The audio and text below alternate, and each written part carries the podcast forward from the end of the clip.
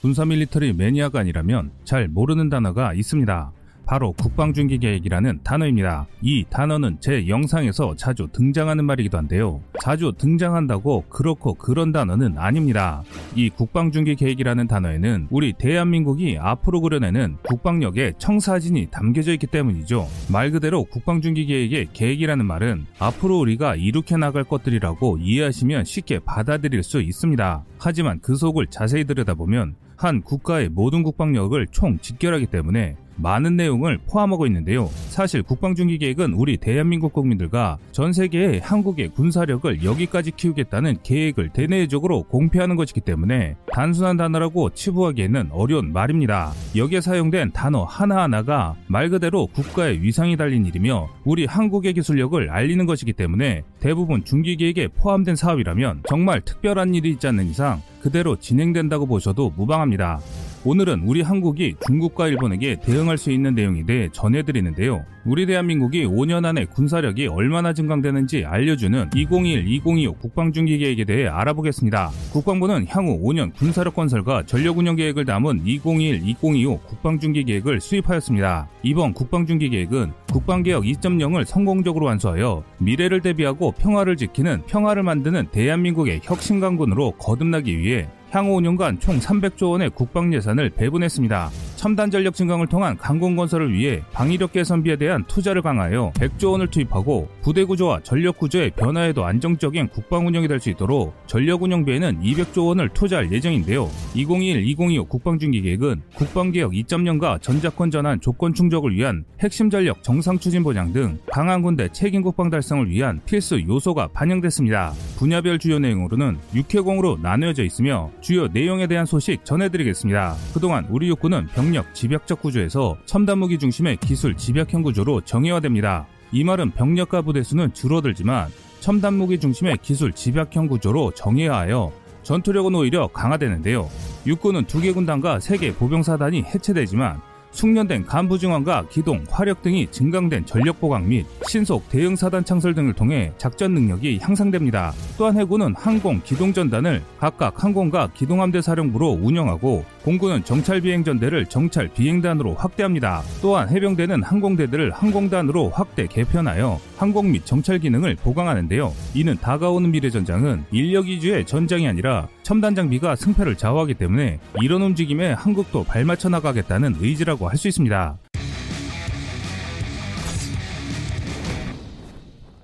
앞으로 5년 동안 우리 대한민국이 계획하고 있는 군사력 증강 계획은 누가 보면 마치 뒤가 없는 것처럼 국가의 모든 사력을 다해서 추진하고 있습니다. 이는 마치 전쟁을 준비하는 것과 같은 모습을 보이고 있습니다. 하지만 우리 대한민국은 전쟁을 준비하고 있는 것이 아니라 대비하고 있는 것입니다. 과거 우리 한반도의 역사를 뒤돌아보면 나라의 군사력이 약할수록 주변국들이 쳐들어왔습니다.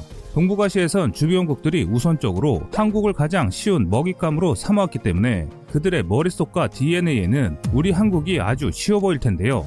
전쟁을 방지하고 예방하는 것은 주변국이 아예 그런 생각에 들지 못하도록 아주 압도적으로 강력한 군사력을 보유하는 것이 오히려 전쟁을 억제하고 가장 확실하게 평화를 지키는 길이라 할 수 있습니다. 그래서 한국은 2020년 중반까지 주변국들이 놀랄만한 일들을 추진하고 있습니다. 대한민국은 앞으로 5년 동안 우리 군에서 보게 될 살벌한 군사력 증강뿐만 아니라 그보다 더 대단한 경제 성장과 발전도 함께 보게 될 것입니다. 지금 우리 대한민국은 이제껏 한 번도 겪어보지 못한 대한민국 건국 이래 최고의 번영의 시기를 준비하고 있습니다. 최근 우리나라의 국력은 날이 갈수록 경제와 군사력 그리고 국민의식 부분에서 폭발적인 속도와 질로 성장하고 있습니다. 그중 군사력 증강 계획의 내용이 엄청납니다. 향후 5년간 무려 300조 원을 들여 군사력을 더 업그레이드 시키겠다는 것인데요. 이는 우리 한국 역사상 이렇게 군사력에 막대한 예산을 쏟아본 적이 없으며 그로 인해 증강되는 군사력 부분도 실로 엄청납니다. 주변국인 중국과 일본이 이 모습을 본다면 실로 살벌하다는 표현밖에 안 나올 것인데요. 2020년 현재 대한민국의 군사력은 이미 세계 6위인데 5위인 일본과는 정말 종이 한 장 차이라서 사실 따지고 보면 5, 6위권입니다. 그런데 이 숫자가 정말로 대단한 것이 우리 대한민국은 2017년 11위였던 것이 불과 4년 만에 올해 6위까지 치고 올라온 것입니다. 게다가 최근 3년간의 매년 국방비를 연 8%씩 추가 지출하고 있습니다. 이는 체력과 몸집을 엄청나게 키우고 있다는 것입니다. 한국은 과거 단순히 육군에만 몸집을 키우는 전략을 갖고 있었습니다. 하지만 현재 진행되는 사업들은 첨단화된 군 시스템과 정의화를 추진하고 있는데요. 그런데 앞으로 5년 동안 지금보다 더 살벌한 무장을 할 것으로 보입니다. 육군은 하늘을 나는 전략미사일부터 시작해 K2 전차에 이르기까지 업그레이드를 진행하고 해군은 4만 톤이라는 경항공모함과 중형급 핵잠수함까지 진행하고 있습니다. 또한 공군은 대한민국 최초의 스텔스기부터 시작해 그동안 군사 선진국들만 보였던 공대공 미사일 제작까지 추진하고 있습니다. 우선 우리 군은 이미 미국으로부터 약 7조 원의 예산으로 총 40대의 최고의 전투기를 할수 있는 F-35E를 구매한 바 있습니다. 여기에다 우리 해군에서 운영할 항공모함의 함재기로 선택된 기체는 F-35B 전투기입니다. F-35B의 성능으로 말들이 많긴 하지만 서방 국가들이 함재기를 쓸수 있는 가장 최신의 스텔스기이며 최선의 선택이라는 것은 틀림없는 사실입니다. 일부 어떤 사람들은 F-35C를 사용해야 되는 게 아니냐는 말씀을 하시는데 F-35C는 미국만 유일하게 사용하고 있고 현재 우리 항공모함에서는 사용이 현실적으로 불가능합니다. 그래서 우리 한국이 1차로 선택한 함재기는 F-35B가 가장 최적의 선택이라고 할 수 있습니다. 우리 한국은 이 전투기들을 대략 20대 정도 추가로 도입할 예정입니다. 예산으로는 40대 추가 구매와 각종 후방 지원 장비를 포함해 7조 원을 예상하고 있습니다. 한편 우리 한국은 처음 미국의 스텔스기를 계약할 때 최대 130대까지 수입하는 것으로 계약을 진행했는데요. 그래서 이번 계약이 순조롭게 진행되면 최대 30대의 스텔스기를 더 들여올 수 있습니다. 그런데 우리 한국은 이런 최신 전투기를 총 100대나 구입하는 것에 만족하지 않고 늘 그렇듯 그걸 또 자기 손으로 직접 만들어내는 놀라운 능력을 갖고 있습니다. 그런데 이것이 다른 나라들의 입을 떡 벌어지게 합니다. 한국은 그것을 아무렇지도 않게 또 성공합니다. 그동안 미국에게 전투기를 구입해서만 쓰던 나라에서 처음으로 만드는 한국형 차세대 전투기 사업이라는 관점에서 보자면 한국 사람들을 미쳤다고 생각할 정도인데요. 자신들은 꿈도 꾸지 못하는 예상과 방법으로 그것을 성공하고 있습니다. 우리 한국이 KFX를 개발한다고 할 때 미국의 록히드 마틴사의 전투기 개발 담당자들에 따르면 현재 한국이 추진하고 있는 전투기 사업은 지금 예산의 10배가 필요하고 인원은 3배 그리고 연구 시간은 지금의 2배 이상이 필요하다라고 전했을 정도로 우리 한국이 추진하는 것들은 다른 나라 연구원들이 봤을 때는 불가능으로밖에 보이지 않습니다. 그런데 이상한 것이 우리 한국은 그런 불가능을 가능케 하는 신비한 힘을 갖고 있는 놀라운 민족입니다.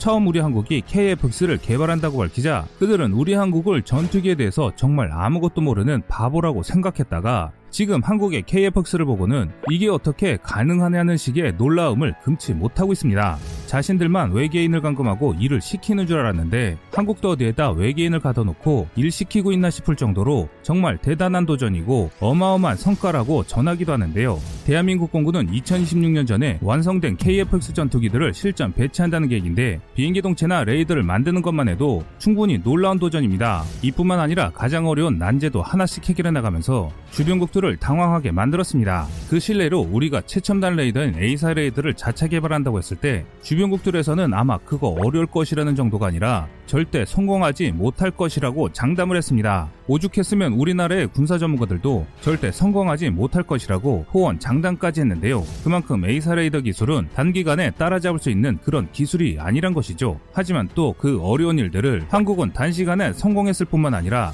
군사 선진국인 자신들을 따라잡을 수 없을 것이라는 기술들까지 보란 듯이 성공시켜버렸습니다. 우리 한국의 가장 큰 특기 중 하나가 중국처럼 남의 것을 불법 해킹에 베끼지도 않고 일본처럼 대놓고 보고 베껴도 제대로 못하지도 않습니다. 그냥 눈으로 한번 쓱 보면 모든 걸 스캔해버린 것과 동시에 기존의 제품보다 더 좋게 업그레이드해서 만들어버립니다. 그래서 세계 사람들은 한국 사람들을 무서운 민족이라고 하는 것입니다. 대한민국은 우리 주변국들이 위협으로 느끼는 미사일과 레이더 그리고 핵 추진 잠수함까지 개발한다는 소식을 대외적으로 공표했습니다. 이는 단순한 가짜 찌라시 뉴스가 아니라 정부 고위 관계자가 밝히면서 온 국민에게 꿈과 희망을 주기에 공중파 뉴스에까지 그 내용을 밝혔습니다. 그 이후 한국의 행보는 거침이 없었습니다. 과거 중국과 일본의 눈치를 봐왔던 예전의 한국과는 사뭇 다른 모습이었습니다.